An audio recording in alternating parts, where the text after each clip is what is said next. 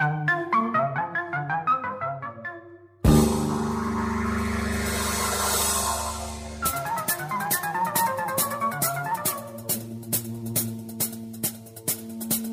ora in onda Zoom, 90 minuti in mezzo ai fatti. Conduce Antonino Danna.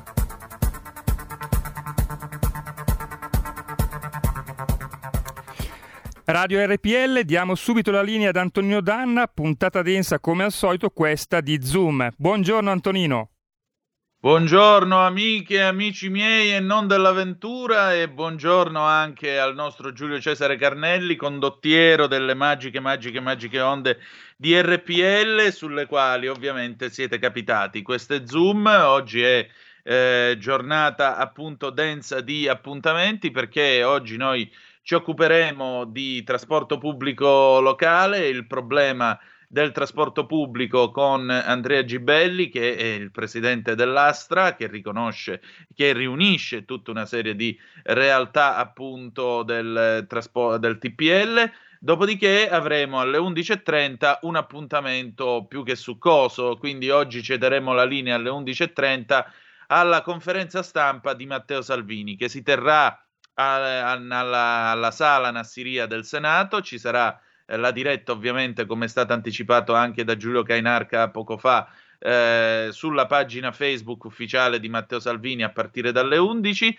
Noi invece ci collegheremo alle 11.30, quindi dopo l'intervista con Andrea Gibelli ci saranno, il, oltre a Matteo Salvini ovviamente, il senatore Armando Siri, i medici Pietro Luigi Garavelli e Luigi Cavanna. Pietro Luigi Garavelli è un medico chirurgo che da vent'anni dirige il reparto malattie infettive dell'ospedale universitario maggiore della Carità di Novara e insegna parassitologia medica presso le scuole di medicina di Novara e Torino, oltre 500 pubblicazioni scientifiche e ha dato addirittura il nome alla malattia blastocistosi conosciuta nel mondo come Ziert Garavelli. Il dottor Cavanna lo abbiamo evocato più volte nelle scorse puntate. Chi è? e il eh, professor Cavanna è naturalmente eh, primario di oncologia a Piacenza, è autore di oltre 250 pubblicazioni su riviste censite e in particolare oltre a essere primario di oncoematologia all'ospedale di Piacenza, è l'uomo che con l'idrossiclorochina è intervenuto casa per casa a bloccare i sintomi iniziali del Covid, perché come sapete la cura con l'idrossiclorochina e su questo tra l'altro il professor Cavanna sta per presentare eh, un suo paper scientifico che sarà pubblicato a breve su una rivista scientifica, con l'idrossiclorochina si può intervenire nella fase iniziale dell'infezione eh, da Covid-19. Poi dopo c'è ovviamente il plasma iperimmune eh, che eh, qualcuno ha chiamato anche cura de donno dal professor Giuseppe De Donno del, ehm, dell'ospedale Carlo Poma di Mantova. In realtà è un protocollo che è stato sviluppato dall'ospedale San Matteo di Pavia insieme appunto al Poma di Mantova e in particolare il plasma iperimmune interviene poi nei casi eh, più complicati e anche più gravi. Tra l'altro vi rinnovo l'appello se avete tra 18 e 67 anni se avete avuto il Covid, quindi un tampone positivo e poi due negativi a testimoniare l'avvenuta guarigione, te prendete contatto con eh, la vostra sede Avis, chiedete, andate a donare il sangue in modo tale che se ne possa estrarre il plasma iperimmune e comunque andate a donare sangue perché il sangue negli ospedali serve sempre. Voi vi siete salvati la vita, per favore salvate vite umane. Allora, noi cominciamo la nostra trasmissione e la cominciamo con un pezzo dei Roxy Music, More Than This, 1982. Vai Giulio Cesare.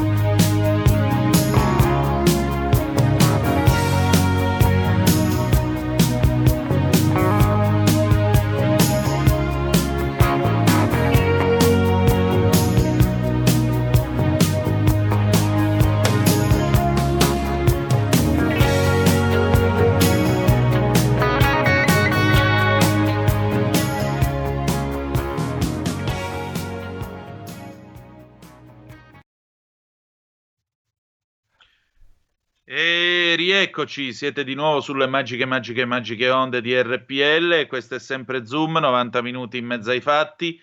Cominciamo la nostra puntata di oggi. Mm, permettetemi un pensiero per quanto riguarda Vienna ieri notte. C'è poco da dire, eh, amiche e amici miei. Quando, eh, quando diciamo certe porte si lasciano forse un po' troppo aperte, è chiaro che poi qualcosa succede. Forse ora di cominciare a ragionare in termini di sicurezza, soprattutto è ora di cominciare a ragionare, l'ho già detto, mi ripeto, scusate, ma credo che repetita Juvent, eh, dobbiamo cominciare a ragionare nei termini della sfida culturale, prima di tutto culturale, che ci è stata lanciata. È la sfida di qualcuno che incarta la sua voglia di potere e di sottomissione nella carta stagnola della religione e eh, davanti a una realtà di questo genere la risposta non può essere eh, io sono l'Europa, sono il nulla, accolgo tutti e di conseguenza mi lascio soggiogare. A una, eh, diciamo così, provocazione culturale, chiamiamola provocazione, in realtà è, un ver- è una vera e propria aggressione, prima di tutto di tipo culturale, è necessario contrapporre un'idea culturale molto più forte e soprattutto percorrere le strade dell'integrazione e non avere paura di chiamare le cose col loro nome, perché sì, questi sono terroristi islamici, che non vuol dire che ogni islamico sia un terrorista, perché sarebbe come dire che tutti i calabresi sono ndranghetisti, quindi anch'io, siccome sono calabrese, sono un ndranghetista. No, assolutamente no. Ma il fatto è che purtroppo chi spara e ammazza per le strade di Vienna, chi spara e ammazza per le strade di Nizza, è qualcuno che ha un'idea distorta della sua religione. Confidiamo in una seria condanna da parte di tutti i leader religiosi della violenza in nome di Dio, che uno ci creda o non ci creda, comunque Dio non si usa per giustificare la violenza e men che meno la sottomissione di altri. E permettetemi di dire, l'Occidente, l'Europa deve trovare nelle sue radici e nella sua storia, nonché cultura, la forza, prima di tutto, per poter rispondere a una aggressione di questo tipo. Aggressione che, vi ricordo, viene anche strumentalizzata da un signore ad Ankara che si chiama Recep Tayyip Erdogan ed è quel signore che ha avuto il coraggio di definire eh, François Macron, eh, Emmanuel Macron, scusate, un crociato Macron, cioè il capo della Francia laica, la nazione che dal 1905 tiene Stato e Chiesa rigidamente separati. Quindi immaginate anche la disinformazione e mh, la strumentalizzazione che viene fatta da questo signore, signore col quale noi facciamo allegramente affari e che ci sta scippando la Libia e tutta l'influenza nell'area mediterranea, dove l'Italia si è sempre fatta sentire. Eh, allora, a parte questo pensiero, permettetemi, cominciamo la nostra puntata con il faccia a faccia. Il faccia a faccia con chi? Con un ospite di riguardo, perché sapete che mh, tra le misure ho qui la stampa di stamattina, coprifuoco anticipato, bussa al 50%, musei chiusi, la capacità dei mezzi pubblici scende al 50%. Si potrà uscire dai confini regionali, ma non per recarsi nelle zone a rischio alto. Centri commerciali chiusi nei giorni festivi e prefestivi. Stop anche a mostre e musei. Ovviamente stiamo parlando delle misure che il governo eh, sta per adottare in tema di coronavirus e di, eh, contrasto, di contrasto al coronavirus. Quindi, a maggior ragione, siamo andati a chiedere a qualcuno che lo sa com'è la situazione. E allora, eh, caro Giulio Cesare, ti chiedo di mandare in onda il colloquio che abbiamo avuto stamattina con il presidente dell'Astra, Andrea Gibelli. Lo ringrazio per la cortesia e per la disponibilità. Spero che questo nostro colloquio possa essere abbastanza chiarificatore per eh, tutti voi. Grazie e buon ascolto. Ecco, e cominciamo adesso il nostro faccia a faccia con l'ospite di stamattina. Il piacere di presentarvi Andrea Gibelli, 53 anni, lombardo di Codogno, una laurea in architettura al Politecnico di Milano, attualmente presidente dell'Associazione Trasporti Astra e del gruppo FNM SPA. Gibelli ha una carriera professionale nei trasporti e un lungo impegno nella politica alla Camera dei Deputati e alla Regione Lombardia. Da maggio 2020 guida anche Confservizi, la confederazione formata da Astra e Utilitalia, che raccoglie tutte le imprese di servizi pubblici locali e che lo ha eletto presidente all'unanimità. Benvenuto a Zoom, signor Presidente. Buongiorno e grazie per l'invito. Grazie Presidente. Senta, nell'insediarsi alla Confservizi nel maggio scorso lei ha detto acqua, energia, gas, rifiuti, trasporti sono il cuore pulsante dell'economia e della vita quotidiana di milioni di cittadini. Ora più che mai vanno sostenuti e sviluppati nel quadro complessivo della risposta del Paese alla drammatica crisi sanitaria ed economica determinata dal Covid-19. Parliamo dei trasporti, come siamo messi? Beh, diciamo che viviamo un momento di verifica, mm. chiamiamola in questi termini, nel senso che poco è noto cosa fa il sistema del trasporto pubblico locale a livello nazionale. Le do un dato. Prima del Covid-19 il sistema delle aziende che fanno riferimento al TPL muovevano circa 5,4 miliardi di persone all'anno, che corrispondono a circa 16 milioni di viaggiatori al giorno, quindi è uno dei pilastri che consente di muovere il paese tra chi va al lavoro, tra chi va a scuola per attività proprie. Comunque uno degli elementi meno citati ma più essenziali.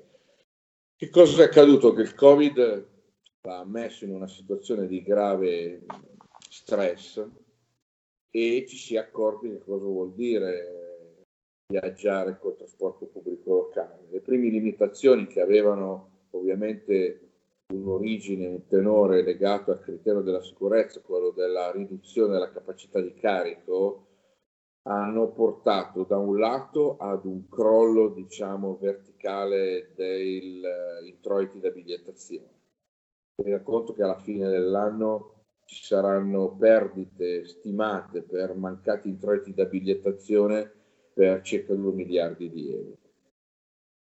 E poi dall'altra parte un grande stress alimentato dal tema della pandemia legato alla riduzione della capacità di carica e quindi dell'impossibilità o l'incapacità di trasportare le persone ehm, che via via i vari decreti ci assegnavano come, capita- come capacità massima. Questo ha comportato diciamo, dei, delle fasi, alcune sono andate bene, quelle del primo lockdown, quelle a cavallo dell'estate con la parziale riapertura, siamo sempre stati in grado di trasportare le persone in sicurezza, eh, una fase invece non brillante è quella con eh, la coincidenza dell'apertura delle scuole. Certo, e peraltro si era parlato di scaglionare le entrate in modo tale da non sovraccaricare tutto il sistema del trasporto pubblico locale, però mi pare che non si sia fatto assolutamente nulla. Diciamo che la situazione che ha generato la crisi è anche una crisi di tipo reputazionale da parte del TPL, perché sono ancora fisse nella mia memoria le immagini che ho visto di grandi assembramenti, ma tutto ha una spiegazione, tutto è interpretabile. La prima questione che va affrontata è che i provvedimenti che sono stati emanati dal governo, coordinati e concordati nelle varie fasi con le regioni, hanno limitato tutto meno l'autonomia scolastica dei presidi. Allora, io sono padre, quindi ritengo la, la scuola un dogma, però certo. lo, è in, lo è in tempo di pace, in tempo di pandemia, in tempo di crisi, considerare l'autonomia scolastica come un elemento senza indirizzi precisi da parte del ministro Azzolina, che invita, perché è l'unica richiesta che abbiamo fatto come associazione Astra, è di conoscere la variazione della domanda per rapportare in maniera coerente l'offerta. Questo non è avvenuto. Ci sono alcune realtà, soprattutto quelle delle grandi aree metropolitane, che eh, aziende erano costrette a subire le decisioni in più di 50-100 presidi diversi e quindi non era possibile aggiungere mezzi o addirittura fare gare in subaffidamento laddove era possibile aggiungere addirittura mezzi privati che potevano sostenere l'offerta.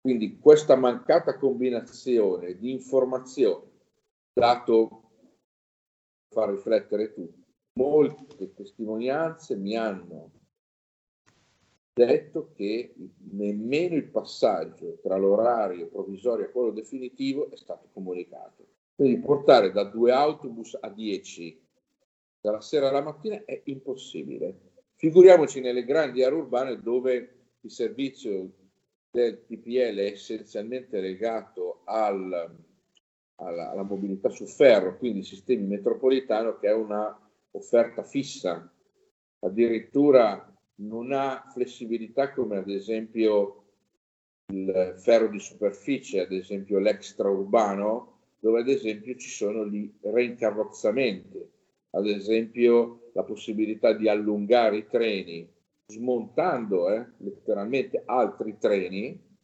per sopperire negli orari di punta al criterio dell'80%. Per dire, si ha 5 treni di, 4, di 5 carrozze, se si passa dal 100 all'80% bisogna farne 4 di 5 carrozze. Il numero dei vagoni è sempre lo stesso. Si sopprimono alcuni treni. Purtroppo c'è stata anche la crisi di chi si è visto sopprimere un reincarrozzamento. Però il numero dei mezzi è finito, quindi la regia a monte che gestiva la domanda a monte è diventato l'elemento mancante rispetto a una gestione che poteva essere, pur in un momento maggiormente eh, gestibile, con l'effetto che senza sfruttare alcune esperienze che ritengo anche positive, ad esempio la Regione Piemonte che ha deciso di fare la, la didattica in presenza al 50%, quindi alternando gli studenti, quindi con una rarefazione empirica che riduceva comunque il numero di contagio, il ministro invece ha insistito e il risultato finale è che adesso dalla terza media in poi sono tutti in didattica a distanza. Tra l'altro, Presidente, io leggo qua, ho qui l'edizione di stamattina della stampa, 3 novembre, trasporti e negozi, la capacità dei mezzi pubblici scende al 50%. Eh, ma nel momento in cui si scende al 50%, Presidente, significa la paralisi, perché voglio dire, come fai a garantire un servizio quando hai i mezzi riempiti la metà? Sì, diciamo che la misura del 50% paradossalmente, anche se dovrò verificare nelle grandi aree urbane, che sono quelle maggiormente sotto stress, il, eh, un dato che abbiamo già raccolto. Il futuro appartiene a chi fa squadra. Le radio italiane si uniscono per giocare la partita da protagoniste. Nasce l'app Radio Player Italia. 140 stazioni in una sola rete. Scegli la tua preferita e ascolta il suono perfetto del digitale. Gratis, senza registrazione. Senza interruzioni. Compatibile con tutti i device. Le notizie, la compagnia. La musica scelta da chi la ama, la conosce e la vive. Scarica Radio Player Italia. Il futuro batte con la radio nel cuore. Anche RPL è disponibile su Radio Player Italia.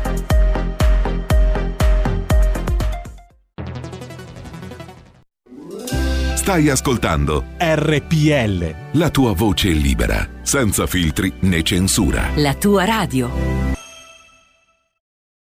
Nel senso che avendo già le aziende prodotto lo smart working e avendo già chiuse le scuole, i dati di ieri, 2 novembre, che le posso trasferire tranquillamente, mi dicono che la domanda è attorno al 40-45%, quindi al di sotto della soglia.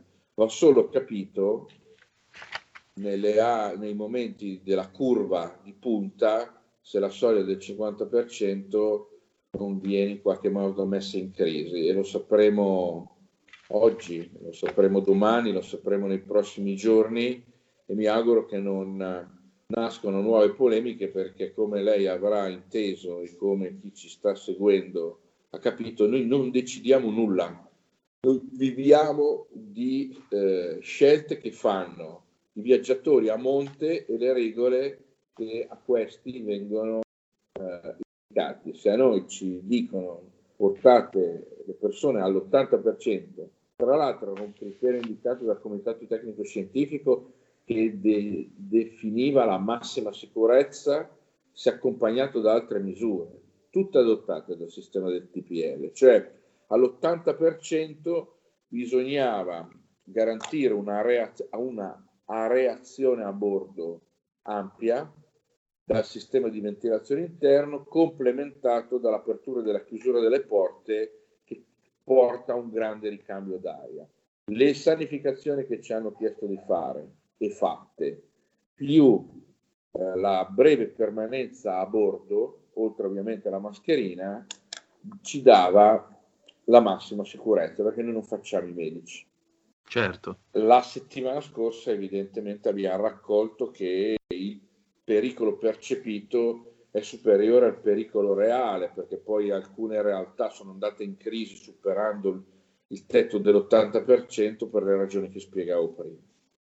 Ecco, eh, tra quelli che sono in difficoltà invece per quanto riguarda il minor afflusso di, di viaggiatori c'è certamente il sistema dell'alta velocità e mi riferisco in particolare a quello che sta accadendo ai treni di NTV di Italo, cioè da quest'estate più o meno il sistema pri- dell'alta velocità e il gestore privato, diciamo l'esercente privato eh, Italo, hanno lamentato comunque il fatto che non si riesce a raggiungere il giusto limite di riempimento dei treni e i treni quindi cominciano a diventare poco economici da essere eh, mandati direttamente sulle linee. Questo significa che i conti per quanto riguarda NTV non potrebbero andare bene. Allora, questo governo ha speso soldi per l'Alitalia, quanti ne dovrebbe dare a NTV per mantenere un servizio di successo?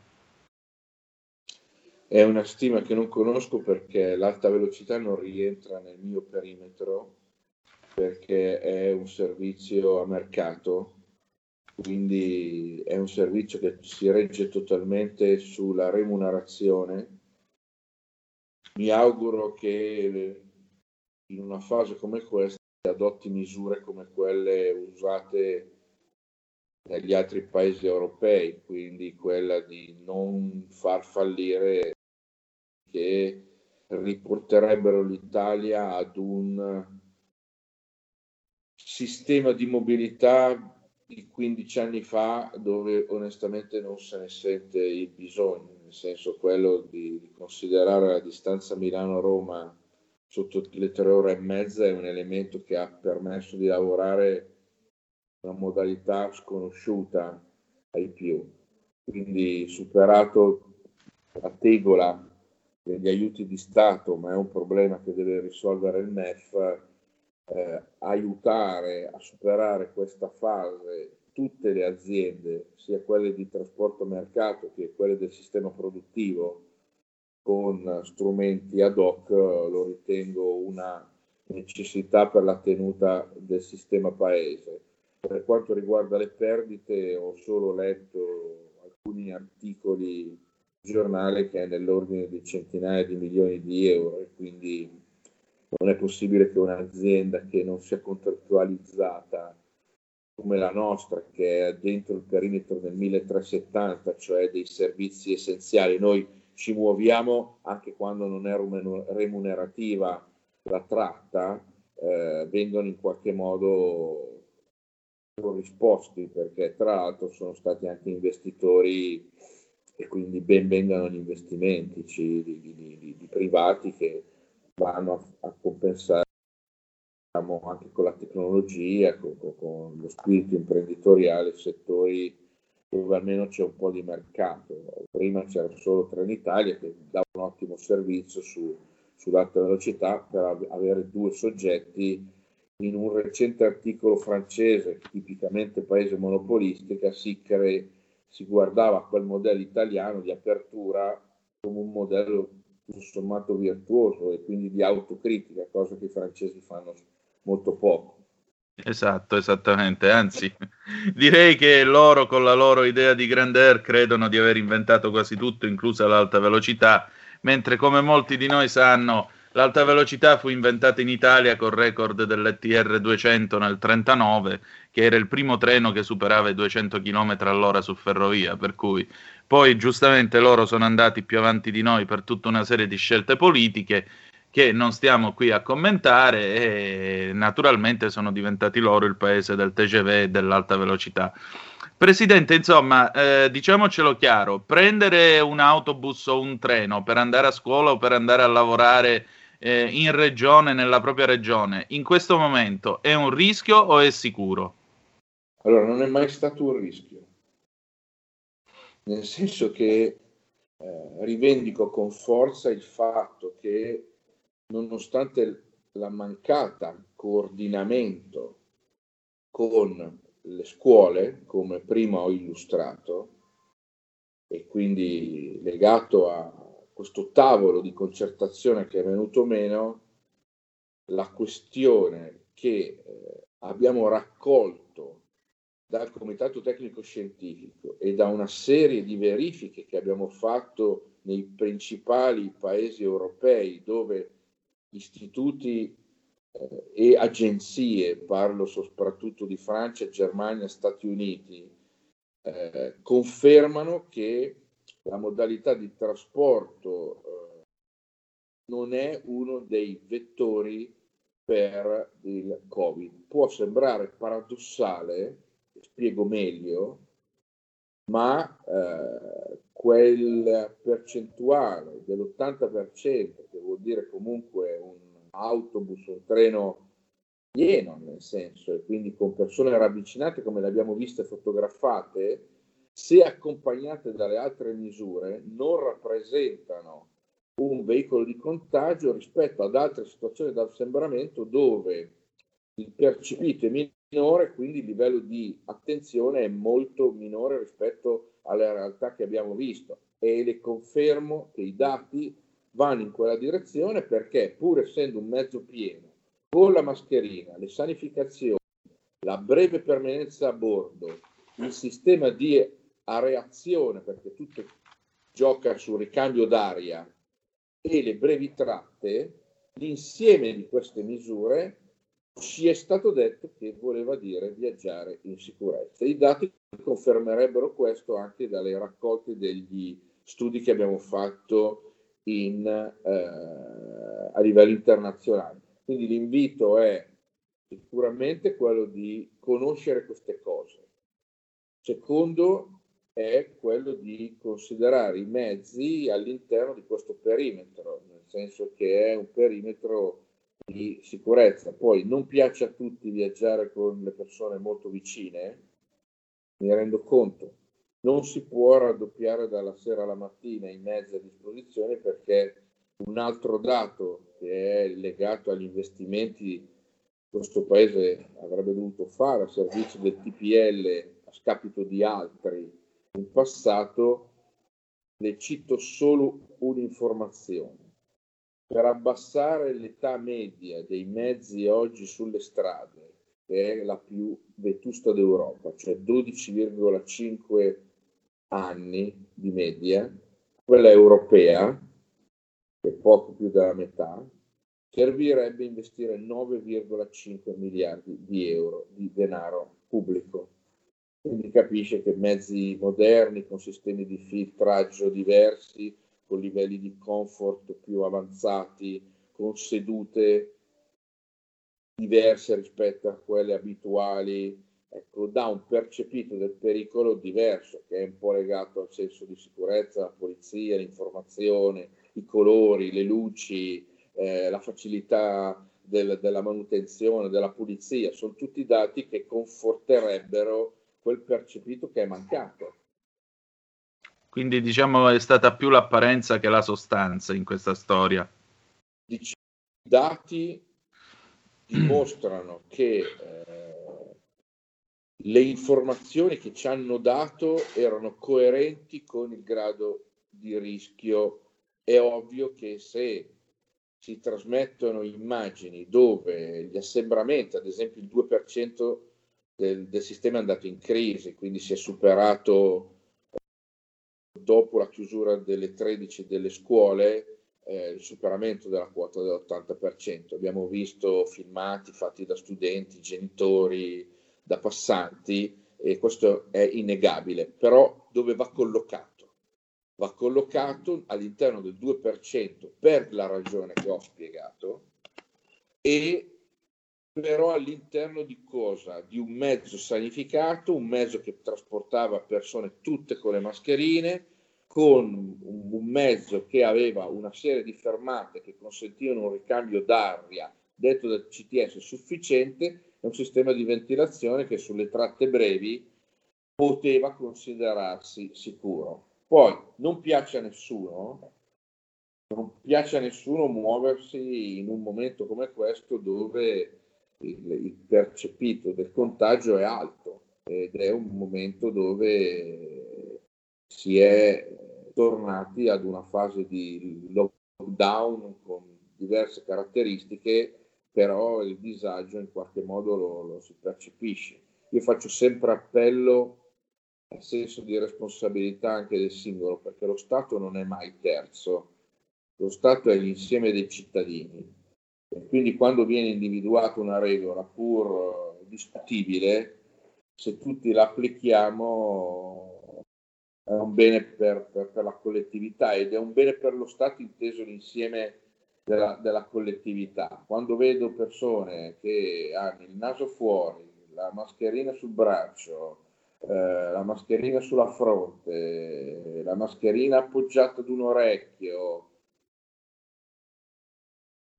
non dico niente, però giustifico anche situazioni di rimprovero che qualcuno si è permesso di fare perché mette a repentaglio la vita degli altri e questo non è eticamente accettabile in uno Stato moderno. Presidente, senta, secondo lei come cambierà il mondo del trasporto pubblico dopo questa pandemia? Beh, cambierà in meglio.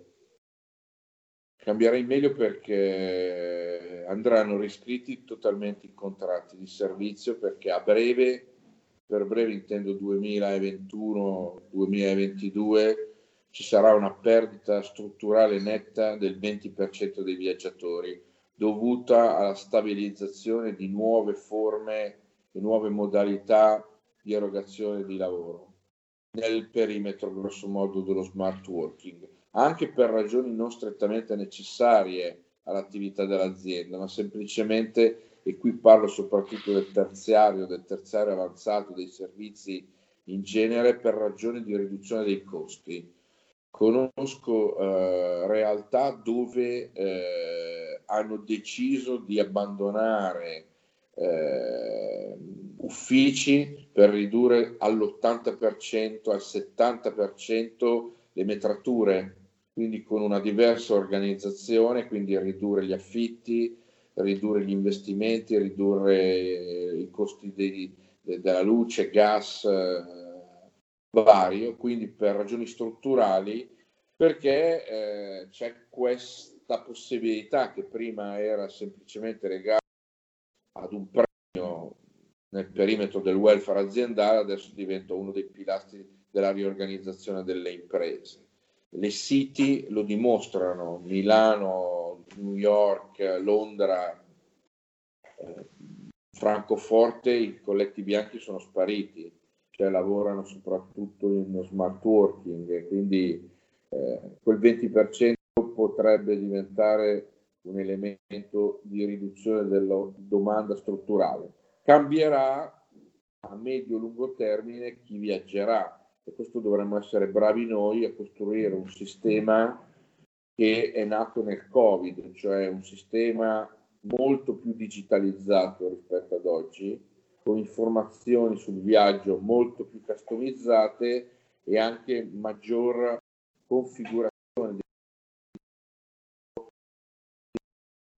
del singolo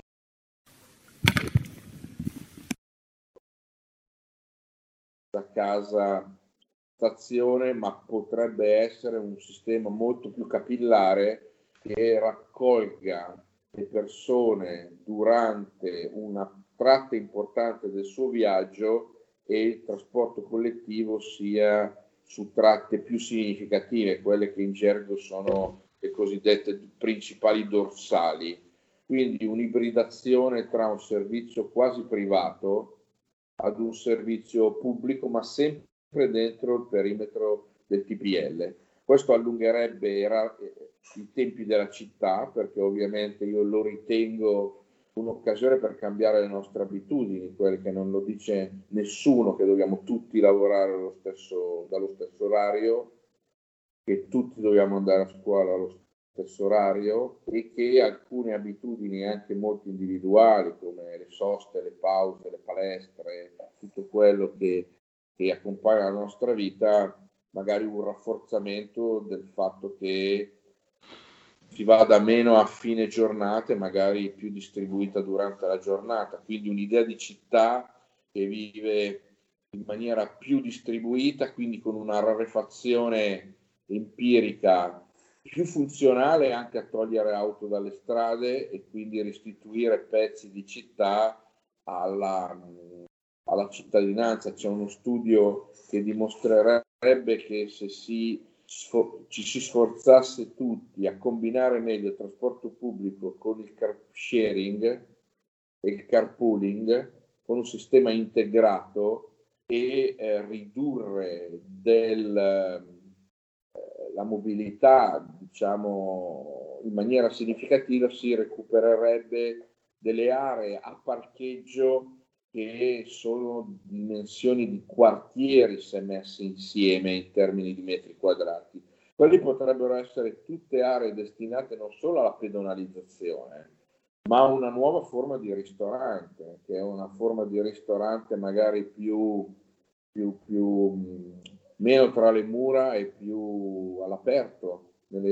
Siamo anche un paese che se lo può permettere certo. più, più, in mezzo alla strada nel senso buono del termine, con uh, Ideor, mm. con, con sistemi che tra l'altro ho visto a Parigi quest'estate da immagini che hanno dimostrato anche il bisogno di riappropriarsi degli spazi pubblici dei cittadini, ad esempio l'esperienza parigina che ha visto la, il crollo dei turisti ha portato in maniera lungimirante l'amministrazione a chiudere alcune vie e consentire ai bistro, ai ristoranti di occupare il suolo pubblico dove prima transitavano le auto. Cos'è accaduto?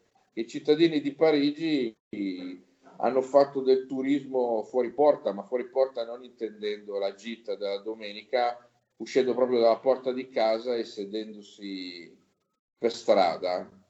Questo ha permesso di vedere la città da un'altra angolazione, diciamo più settecentesca, ottocentesca, ma non in visione romantica, ma ad una dimensione più umana, meno vincolata al traffico.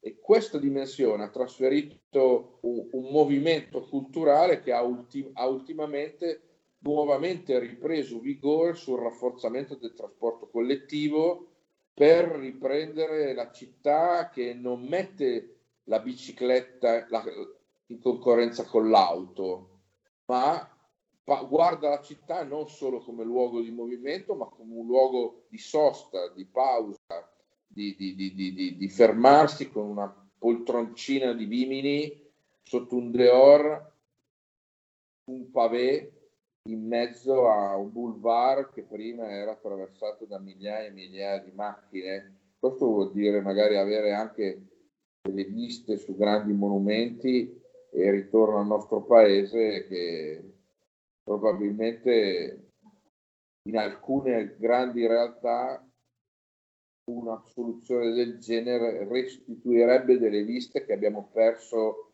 da almeno 150 anni. Certo. Questo sarebbe anche un elemento di attrattività quando torneranno i turisti, considerandolo ancora tra i paesi più attrattivi del mondo e quindi di dare nuove viste e quindi nuovi passeggeri. Infatti non mi spavento sul medio-lungo termine, nonostante questa riorganizzazione della città, penso che si tornerà a viaggiare ancora di più con i mezzi. Insomma, insomma, la, lo studio di quest'estate che dava un possibile danno di circa 3 miliardi per eh, tutti i ristoranti, bar eh, di Milano e così via a causa dello smart working sarà presto superato. Paradossalmente sarà lo smart working a restituire questi soldi che per ora gli esercizi hanno perso. Allora bisogna avere molto coraggio e servono grandi investimenti.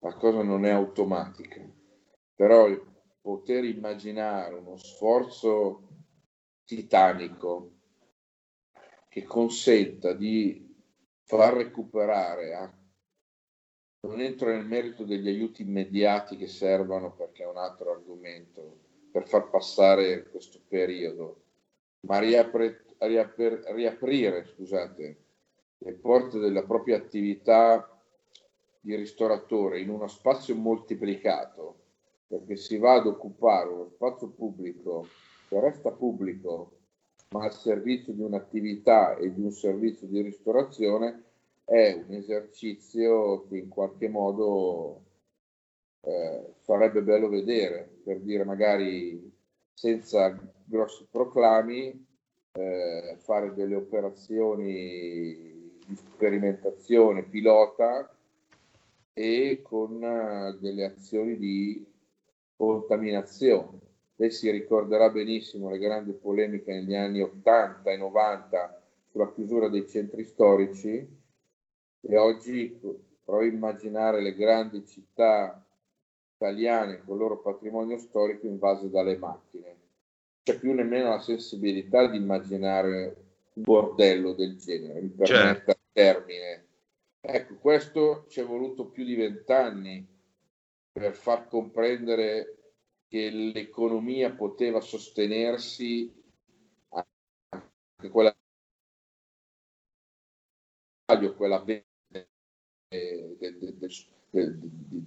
vicinato, di quello che ha creato le fortune de, de, del paese che va tutelato, potrebbe in qualche modo che meglio si spende anche in maniera più oculata eh, e si superano certe abitudini, quella di di uscire di casa e fare qualche metro in più a piedi e non, e non salire subito sulla propria macchina perché si è costretti dal sistema, si fa una bella passeggiata, è un elemento diciamo che non è solo culturale, insieme di induzioni legate a scelte eh, molto molto forti. Mi auguro che questo a, a, avvenga. Credo meno a, all'inversione di tendenza che qualcuno ha proposto, quello che si tornerà con, con lo smart working a rivivere il piccolo borgo. Penso che invece la città ha bisogno invece di, di, di, di, gente, probabilmente verrà ripopolata da gente più giovane che sfiderà innanzitutto il Covid e poi ha più bisogno di altre fasce di età del rapporto diretto, che è quello che crea le idee, quello che, che crea la contaminazione passiva nel confronto personale, perché la nostra civiltà non l'abbiamo costruita con, la, con, con, con, gli strumenti digitali a distanza.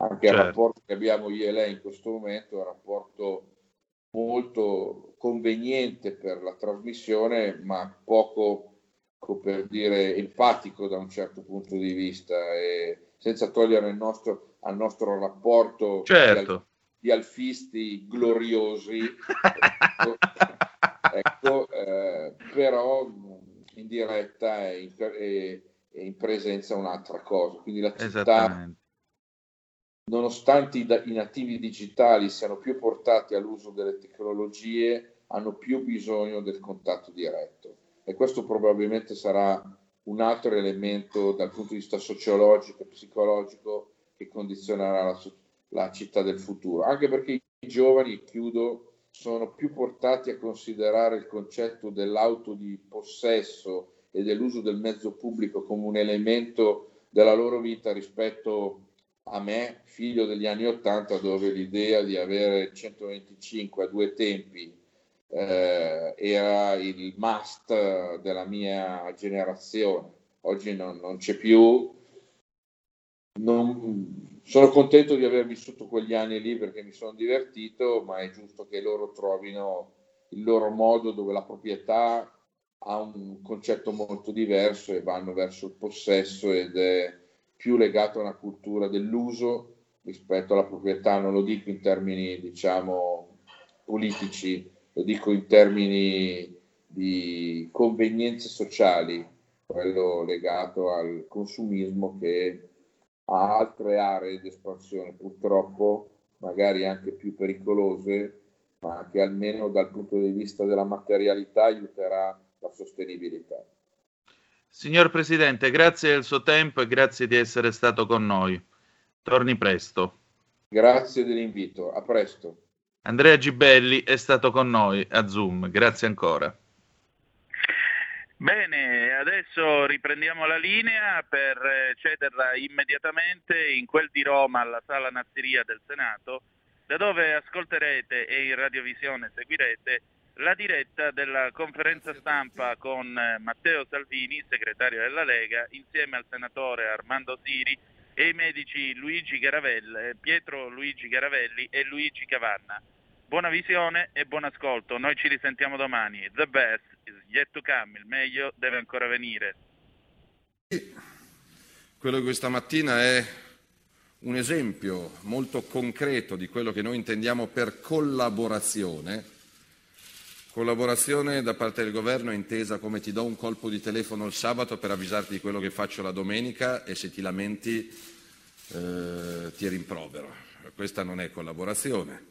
Collaborazione per noi non significa istituire commissioni, task force, cabine di regia o altre amenità che abbiamo visto in questi mesi. La collaborazione si svolge in Parlamento, che è il luogo dove si fanno proposte, si accolgono proposte, si studia, si lavora, eh, si approvano leggi. Questa mattina portiamo all'attenzione del Paese eh, e del Governo, un governo molto confuso, che naviga a vista di settimana in settimana, di decreto in decreto. Eh, oggi cosa chiudiamo? Oggi chi lasciamo a casa? Oggi chi, chi ristoriamo? Oggi, eh, poi peraltro è il click day, io sono veramente... Una giornata come quella di oggi che si apre col click day con eh, mamma e papà che cercano di portare a casa 500 euro per il monopattino elettrico eh, e la Camera dei Deputati che del pomeriggio si occupa non di virus, di lavoro, di sicurezza, di salute, ma di eh, omotransfobia, vi dà il segno della confusione che regna all'interno di questa maggioranza. Stai ascoltando RPL. la tua voce libera, senza filtri né censura. La tua radio. Collaborazione, dicevamo, io ringrazio Armando, ringrazio i medici e i primari che interverranno rapidamente, a differenza di altri loro colleghi che stanno più in televisione che in reparto, nei prossimi minuti, perché se, se ne è accorto anche il Presidente del Consiglio, meglio tardi che mai, il problema in questo momento è l'affollamento degli ospedali, c'è modo di curare a casa, con farmaci dal costo irrisorio, i malati meno gravi per evitare che si aggravino e poi vadano a riempire gli ospedali. Eh, Armando e i medici che, di, di cui vi parlerà sono riusciti a mettere d'accordo 13 regioni italiane per il momento, è solo un inizio, altre se ne aggiungeranno, per una richiesta di protocolli sperimentali di cure domiciliari eh, anti-Covid. Ed è una cosa di cui si sente poco parlare in televisione, che invece sarebbe salvifica e potrebbe contribuire a evitare il lockdown e chiusura.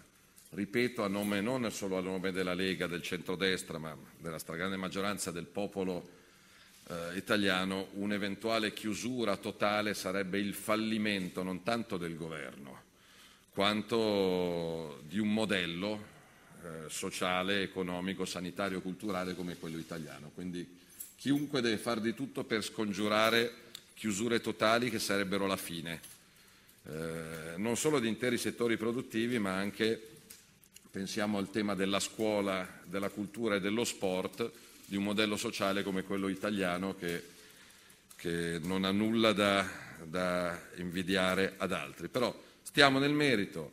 eh, come forze di momentanea opposizione offriamo non la bacchetta magica, Armando, ma un ventaglio di soluzioni per evitare di intasare gli ospedali.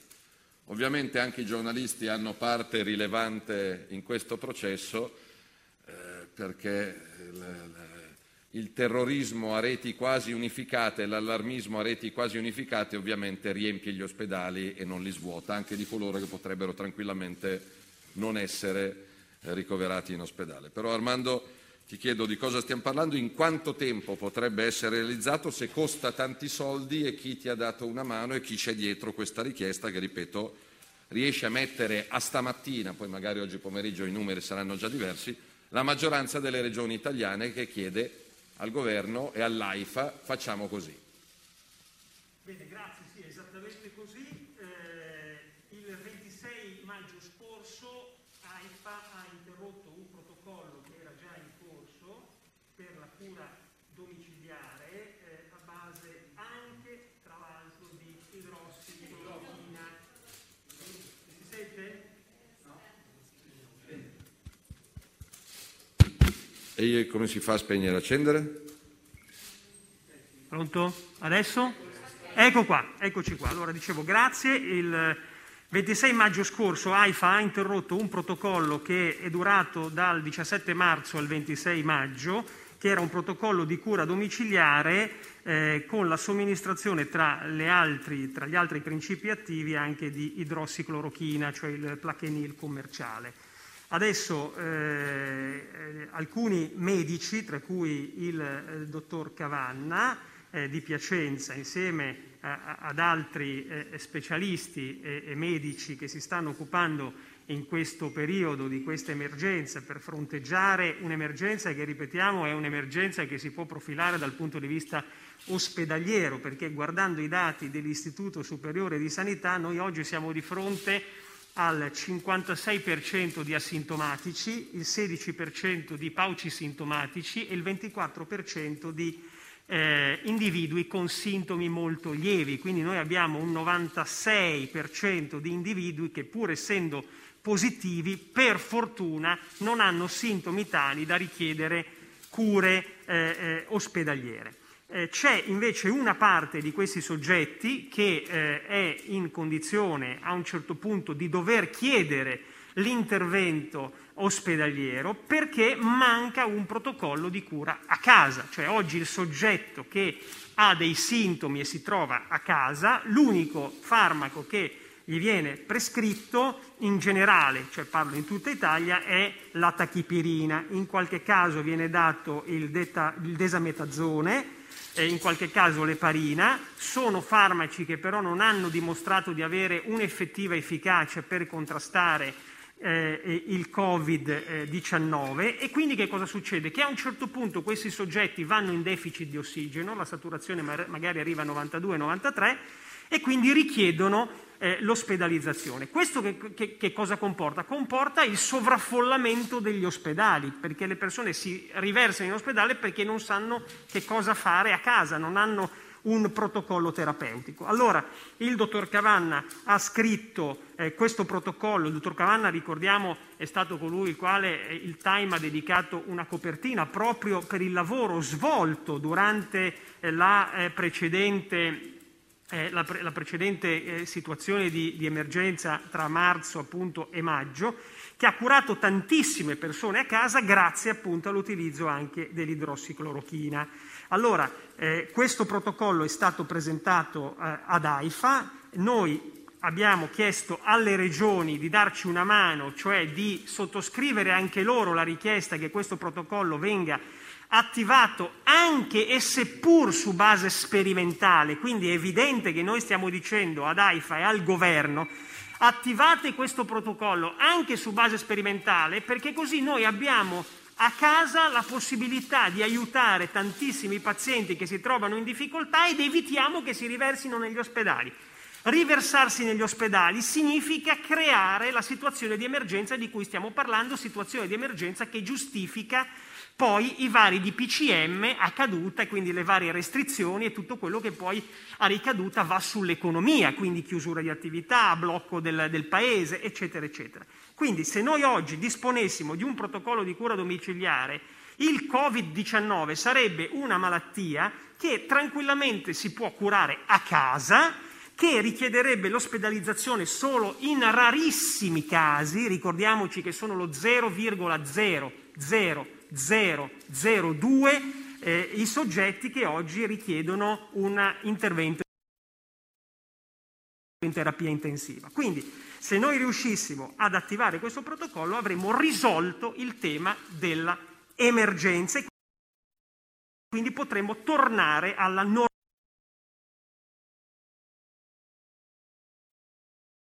normalità, perché il nostro obiettivo è ritornare alla normalità e dare al Paese la possibilità di uscire da questa situazione anche di grosso peso economico, ma anche psichico. Non dobbiamo dimenticare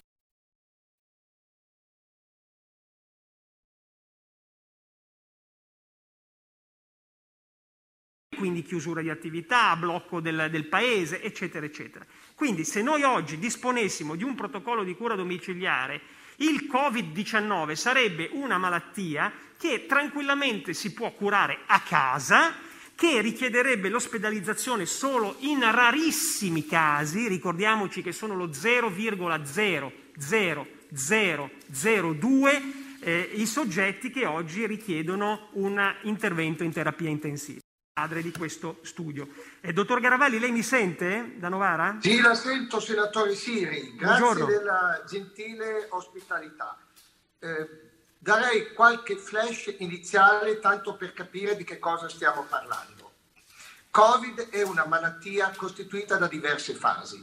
L'iniziale è una fase di replicazione virale e successivamente c'è una fase di iperrisposta infiammatoria che è quella che si rende poi responsabile dei danni sistemici, dei danni del polmone che conducono a morte il paziente.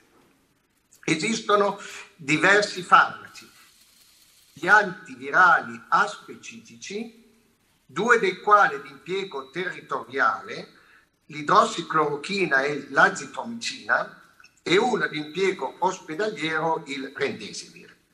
Gli altri due, dei quali lei ha già accennato, senator Siri, sono eh, il desametazone e l'enoxaparina, che sono farmaci sintomatici, cioè non sono farmaci ad uso antivirale, ma alleviano tutta una serie di disturbi della patologia che possono essere ad uso sia territoriale che ospedaliero. L'idrossiclorochina rispetto agli altri due antivirali, l'azitromicina e eh, il rendesivir, è molto utile perché esercita una duplice azione. Da un lato un'azione antivirale impedendo la replicazione del virus nelle cellule e dall'altro un'azione immunomodulante e quindi giovando quella cascata immunitaria esuberante che si rende responsabile dei danni nella seconda parte della malattia. Ebbene, sulla scorta di quanto era noto in letteratura, a marzo a Novara e poi anche nel resto del Piemonte abbiamo iniziato a trattare i malati in fase iniziale e media di malattia a domicilio. Questo ha poi costituito la base del protocollo Covi a casa che ha riguardato tutto il Piemonte orientale da Novara ad Alessandria con i dottori Varesi e Chichino e che ha permesso di tenere tantissimi, tantissimi pazienti a casa. I dati iniziali nostri hanno riguardato 70 pazienti a Novara, nessuno è stato ospedalizzato. I dati dell'Alessandrino, circa 150 pazienti, con tre ospedalizzazioni e uno solo deceduto.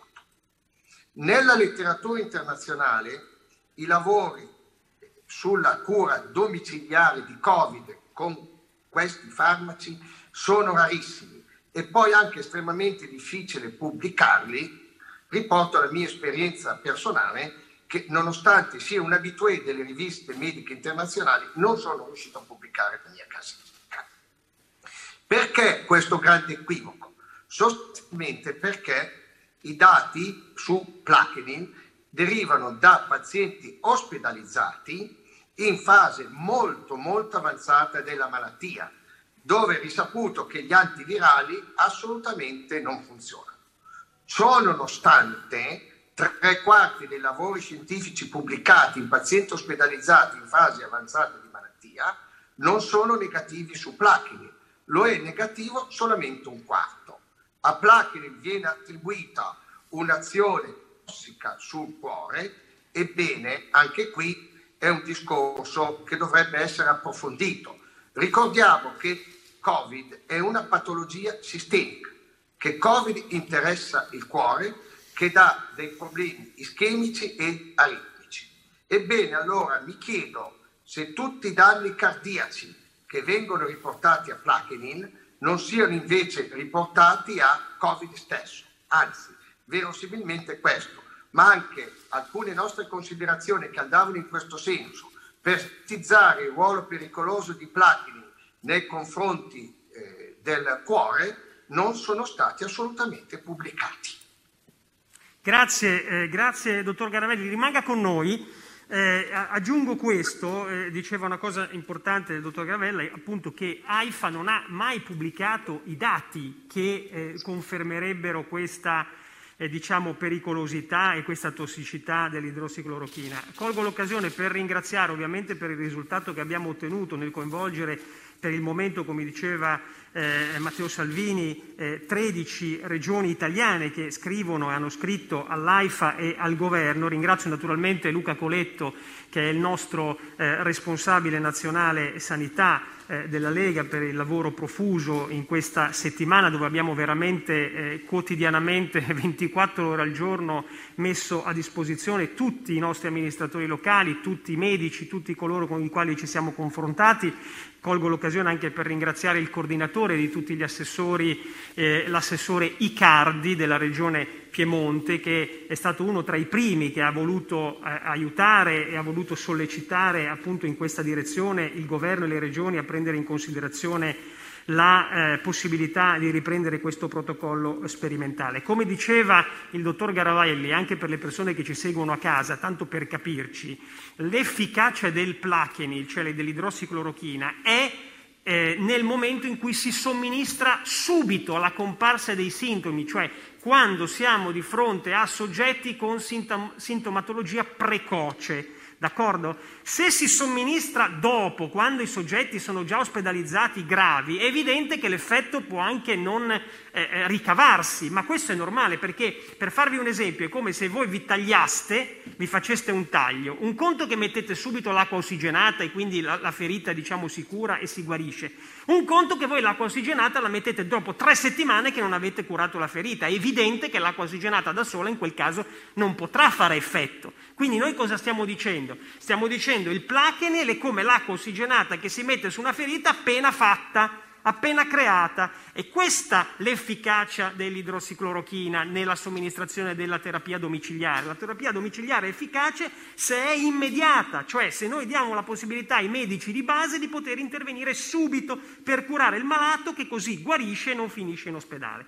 Ora, visto che abbiamo la possibilità e giustamente non vogliamo distogliere anche lui, come il dottor Garavelli, dalle loro attività di corsia, perché stiamo parlando, siamo in collegamento con due medici che sono in corsia, quindi medici che stanno curando i pazienti e non solo diciamo che sono a fare le ricerche sui libri. Abbiamo in collegamento il dottor Luigi Cavanna, che è l'autore dello studio che le nostre regioni eh, appunto le 13 regioni per il momento hanno chiesto all'AIFA di poter attivare in via sperimentale, quindi si chiede all'AIFA attivate e date la possibilità ai medici di base di poter lavorare su questo protocollo in modo tale che diamo una risposta concreta e aiutiamo la gente a casa anziché riversarsi negli pronto soccorsi.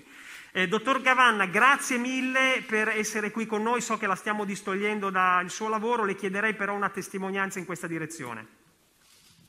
Grazie a lei, senatore, grazie al senatore Salvini. Io spero tanto davvero da cittadino, da medico e da possibile paziente che voi abbiate, possiate avere una funzione di unire, di unire tutti, tutti, mm, credo tutte le forze politiche, ma anche i medici in un fronte unito perché abbiamo una pandemia drammatica e sarebbe un dramma ulteriore se noi ci dividiamo. Veniamo al punto, perché insistiamo su questo farmaco? Io credo che nessun medico a priori, proprio, proprio per il lavoro che fa, sposi eh, a prioristicamente uno o un altro farmaco.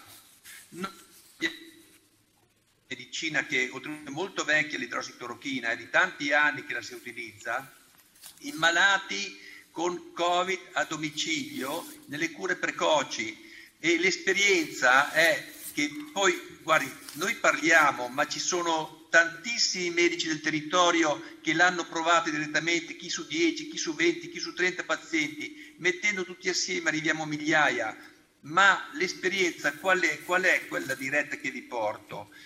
È che pazienti a casa, in un ambiente ad alta incidenza di Covid, si entra in una famiglia in cui un parente è deceduto per Covid o è ospedalizzato per Covid e chi è presente, il convivente ha febbre, tosse, mancanza d'aria, poter dar subito un trattamento previo alla visita e poi il controllo col saturimetro è, si è dimostrato, perché la medicina è una scienza pratica, vale quello che succede, si è dimostrato estremamente efficace. Abbiamo, guardi, ci sono pazienti curati a marzo, ad aprile, che quando li rivediamo ora mi ripetono, perché a volte leggendo tutta questa letteratura contro l'idrossiclorochina, devo dire che più di un dubbio mi viene, ma quando incontro queste persone in carne ed ossa che mi dicono io stavo male, avevo la febbre, non respiravo più, dopo due giorni di cura stavo meglio e mi sentivo rinascere, Beh, se uno ha un case report, due può essere la fortuna, tre è ancora fortuna, se diventano 50, 60, 100 e poi eh, 200 e poi queste esperienze le hanno altri colleghi, vuol dire che eh, è effettivamente un fatto che avviene. Ora, apro una parentesi, i sistemi regolatori come AIFA, come OMS, utilizzano l'informazione degli studi clinici randomizzati. Ecco, Permettetemi un'osservazione che condivido con chi ci ascolta. Gli studi clinici randomizzati, random vuol dire a caso, vengono fatti in situazioni ordinarie. È chiaro che il tumore della mammella esiste da, lo conosciamo da centinaia di anni, così pure l'infarto miocardico, così pure eh, tante altre patologie. E gli studi clinici randomizzati sono la base per noi medici pratici soprattutto per l'oncologia, senza studi clinici randomizzati non si muove, ma vorrei condividere con tutti che Covid-19 non è un evento ordinario, è un evento estremamente straordinario. Su questo spero che ci sia l'accordo di tutti. Questo evento straordinario, se noi non facciamo tesoro delle persone, dei medici che hanno somministrato farmaci a centinaia di pazienti, e hanno riportato risultati favorevoli. Cosa vuol dire favorevole? Ridurre la mortalità, ridurre l'ospedalizzazione e recuperare la vita pratica. Se noi non facciamo tesoro di questa esperienza, beh, credo che eh, facciamo un errore, facciamo un errore metodologico. Tornando proprio al concreto, l'ha già detto Garavelli, ma tutti gli studi o il 99,9% degli studi contro l'idrossiclorochina sono studi riferiti a pazienti ospedalizzati o comunque in cui il trattamento veniva fatto tardivamente, dopo una settimana, dopo dieci giorni o dopo più giorni. Quindi un farmaco che agisce, che eh, la sua funzione è tanto più ottimale quanto più precocemente viene somministrato, se lo somministriamo tardivamente è chiaro che i risultati saranno non favorevoli ma queste informazioni, se le prendiamo e giudichiamo il farmaco non efficace, togliamo una possibilità di cura precoce. Quindi la sostanza è le cure precoci di una malattia infettiva quando necessita, come Covid, sono fondamentali, come tutte le malattie infettive. Tanto più precocemente sono somministrate, tanto più, preco- eh, tanto più favorevole sarà l'esito c'è il professore eh, Risch di Yale che dice una cura precoce in, nei pazienti non ospedalizzati è drammaticamente necessaria. Se non la mettiamo in atto gli ospedali saranno travolti. Questo è Yale, Connecticut, negli Stati Uniti, New Haven, ma è uguale per, per l'Europa, è uguale per l'Italia, è uguale per il nostro paese. Quindi io credo che AIFA utilizzi un criterio eh, diciamo, non criticabile da un punto di vista formale, però chiederei ad AIFA di considerare le esperienze dirette, quelle che si chiama real world evidence, le evidenze basate nel mondo reale e eh,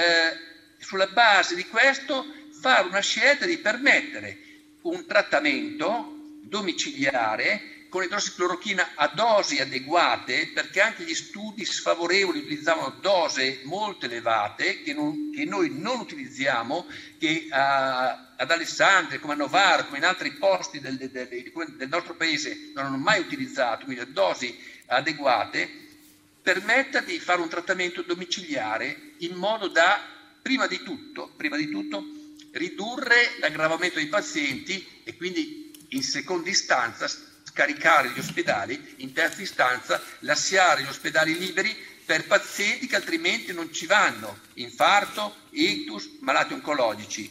Quindi io credo che eh, in questo momento qui il nostro Paese deve essere unito e quindi voi che avete questa funzione politica fate questo sforzo per unirlo, ma proprio con l'obiettivo di dire i risultati della prima ondata ci dicono questo, facciamone tesoro e riutilizziamo questo farmaco nei pazienti che ne hanno bisogno. Grazie. Grazie eh, dottor Cavanna, grazie mille per la sua testimonianza. Se può eh, eh, rimanere eh, ben volentieri, noi eh, eh, siamo assolutamente contenti. C'è da dire questo, che tra l'altro l'idrossiclorochina è un principio attivo che viene utilizzato anche in altri paesi. Faccio un esempio, in Cina, dove non c'è più questa emergenza, si usa nel protocollo, è nel protocollo eh, cinese l'idrossiclorochina. C'è anche il protocollo tedesco, eh, in Germania eh, si chiama Dicamokin, danno il Dicamokin che è un farmaco a base di idrossiclorochina, quindi non è che in realtà eh, eh, diciamo, noi stiamo parlando di una cosa che in giro non c'è in giro, si sta dando in giro per il mondo là dove si sta eh, eh, cercando di risolvere, come abbiamo detto, precocemente. Una cosa che va sottolineata di ciò che diceva il dottor Cavanna è il tema degli studi presi in considerazione da AIFA. Se io prendo in considerazione degli studi su ospedalizzati gravi, e prende in considerazione degli studi con delle dosi che sono a 2000 mg di farmaco, quando invece noi ne utilizziamo 800 mg massimo, è evidente che abbiamo uno studio falsato, che non è lo stesso che noi vogliamo applicare in Italia.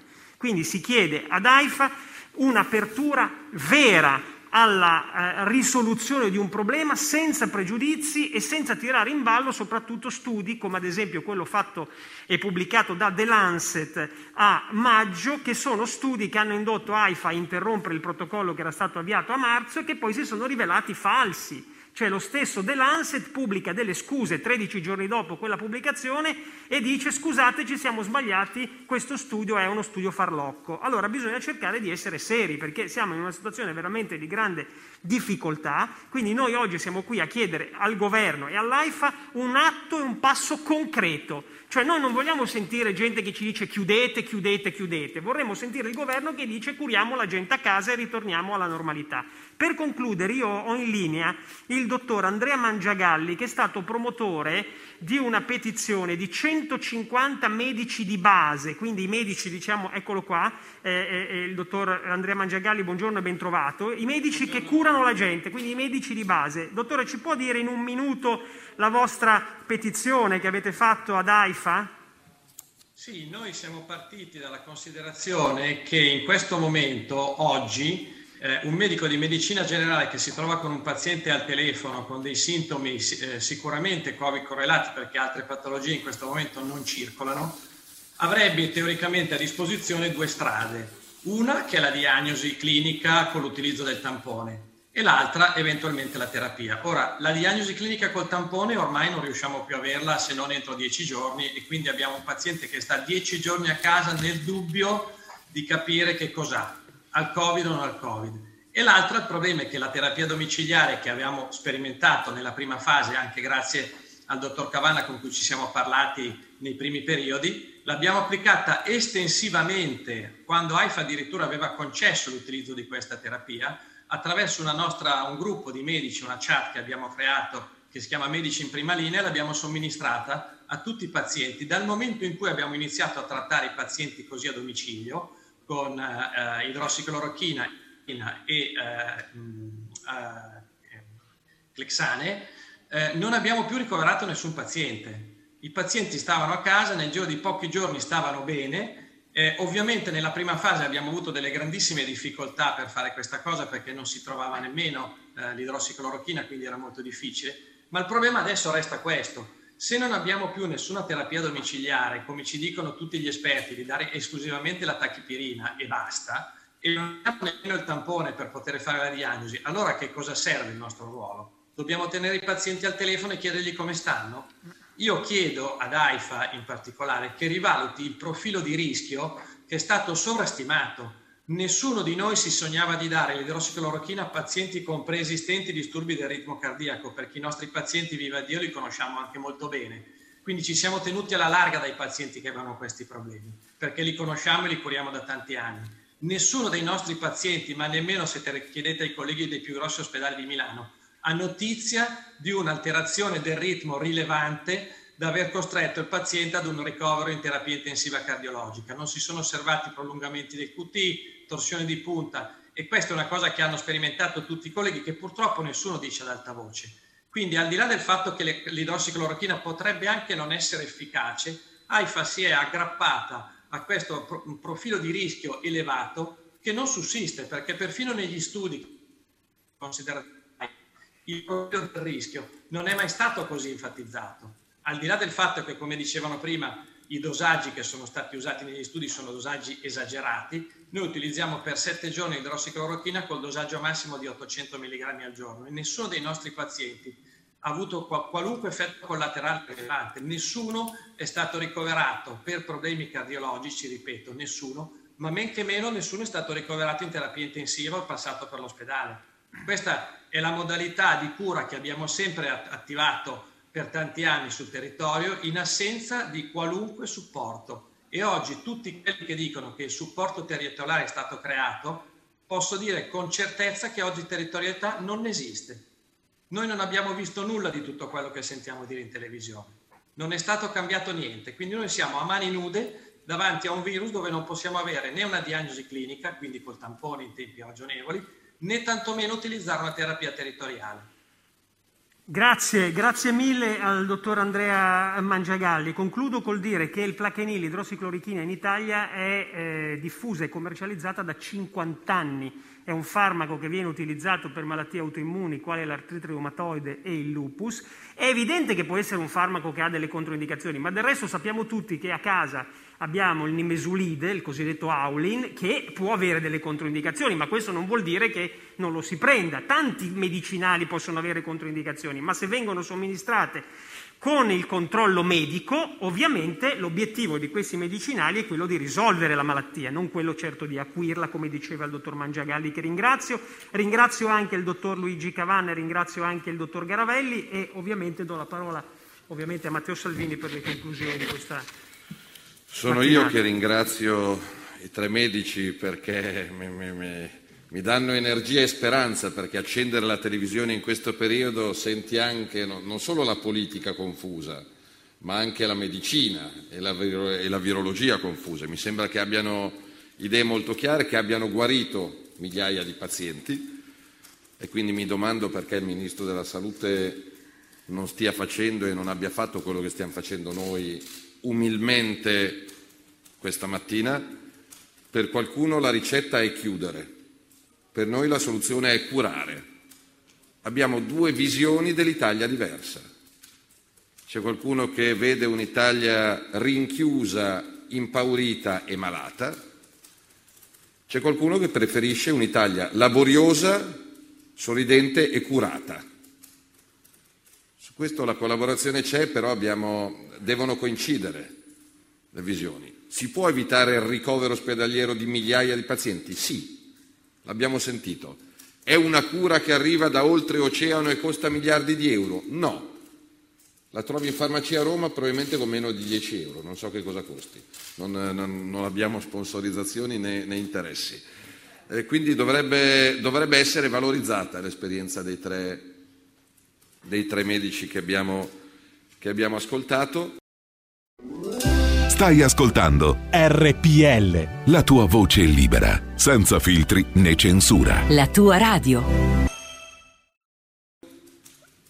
Tornando sul pianeta Terra invece ci confrontiamo con la cronaca di questi minuti dove ci sono 331.000 persone in attesa per il click day collegati al computer, dove c'è una riunione di maggioranza del governo che ancora ad ora sono le 11.50 di martedì 3 novembre. Io per scrupolo ho mandato un sms ai nostri governatori chiedendogli voi sapete qualcosa sulle chiusure che dovrebbero essere attive da oggi o al più tardi domani? No. Qualcuno da Roma vi ha chiamato? No.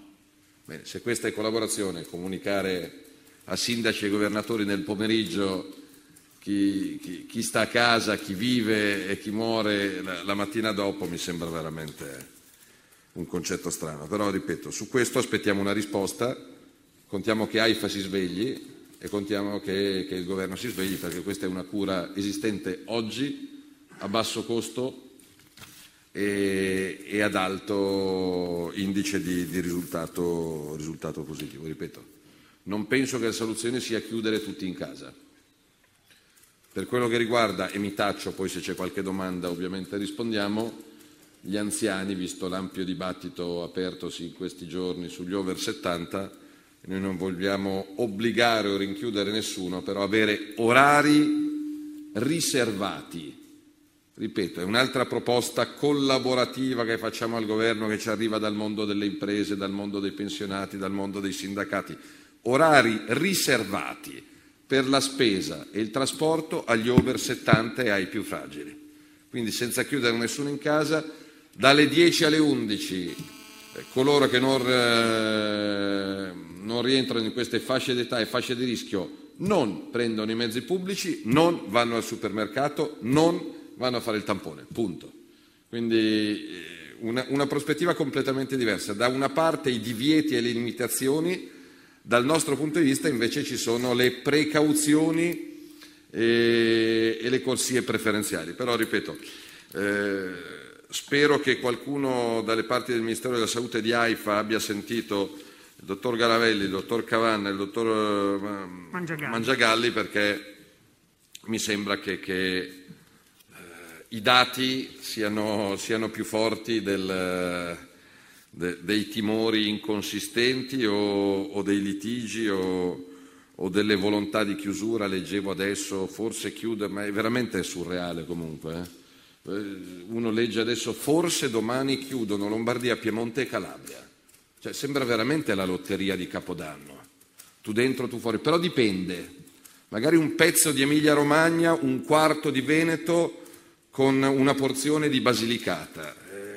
Siamo, siamo alla follia, siamo al surreale, siamo all'improvvisazione, all'incapacità, alla confusione elevata a, a, governo, poi qualcuno quando richiama Francia, Germania, Inghilterra dovrebbe capire cosa stanno facendo in Francia, Germania e Inghilterra e non mi sembra che stiano navigando a vista ora per ora come accade qua. Però, ripeto, eh, l'attivazione di questo protocollo sperimentale di cura domiciliare Covid-19 in un paese normale sarebbe priorità comune e pubblica di oggi e speriamo che, che lo diventi. Se ci sono domande rispondiamo, Se altrimenti corriamo domanda... a fare il click per il monopattino. Chiedo anche ai medici di rimanere in linea se c'è qualche domanda di qualche giornalista, prego. Sì, eh, segretario, parzialmente ha già risposto, però prego. per essere proprio chiari. Eh, lei sa bene che da giorni eh, il capo dello Stato pubblicamente ma anche privatamente sta cercando in qualche modo, ero rimasto colpito dalle parole del, del dottor eh, Cavanna, di ehm, cercare una certa unità sia a livello istituzionale sia a livello politico. Ehm, eh, lei ritiene che sia un appello, immagino legittimo, perché questo è, il compito anche del Capo dello Stato, ma eh, tardivo o che in qualche modo eh, sia, eh, tocchi al governo muovere alcuni passi e in, in, in, tal caso quali. Seconda domanda brevissima, eh, sembra che il, il, governo stia ampliando la platea dei ristori, si parla anche di partite IVA e artigiani. Come valuta questa seconda ipotesi?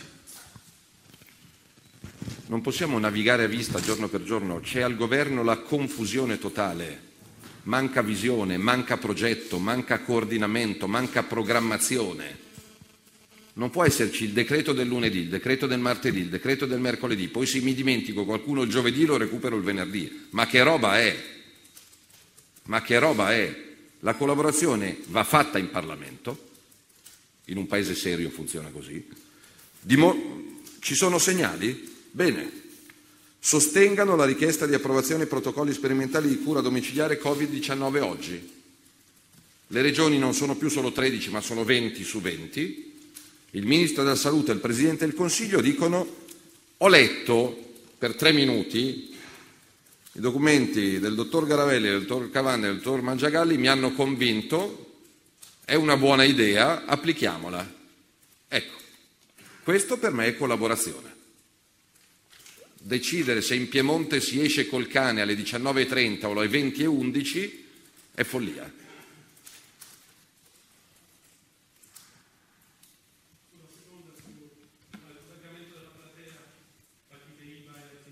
No, ma il problema non è dare una mancia a chi chiudo in casa, il problema è non chiudere in casa le persone. Le attività economiche che garantiscono il rispetto degli standard sanitari richiesti devono poter rimanere aperte. Ci sono dei protocolli? Sì. Li ha imposti il governo? Sì. Tu, palestra, bar, calzolaio o macellaio, li rispetti? Sì. E allora stai aperto. Altrimenti che, che, che, che, senso hanno i protocolli se poi uno li rispetta e viene chiuso? Quindi non ci mettiamo neanche a inseguire i 100 euro in più al tizio Caio, anche perché i lavoratori italiani vogliono lavorare, gli imprenditori italiani vogliono eh, lavorare, non vogliono mance.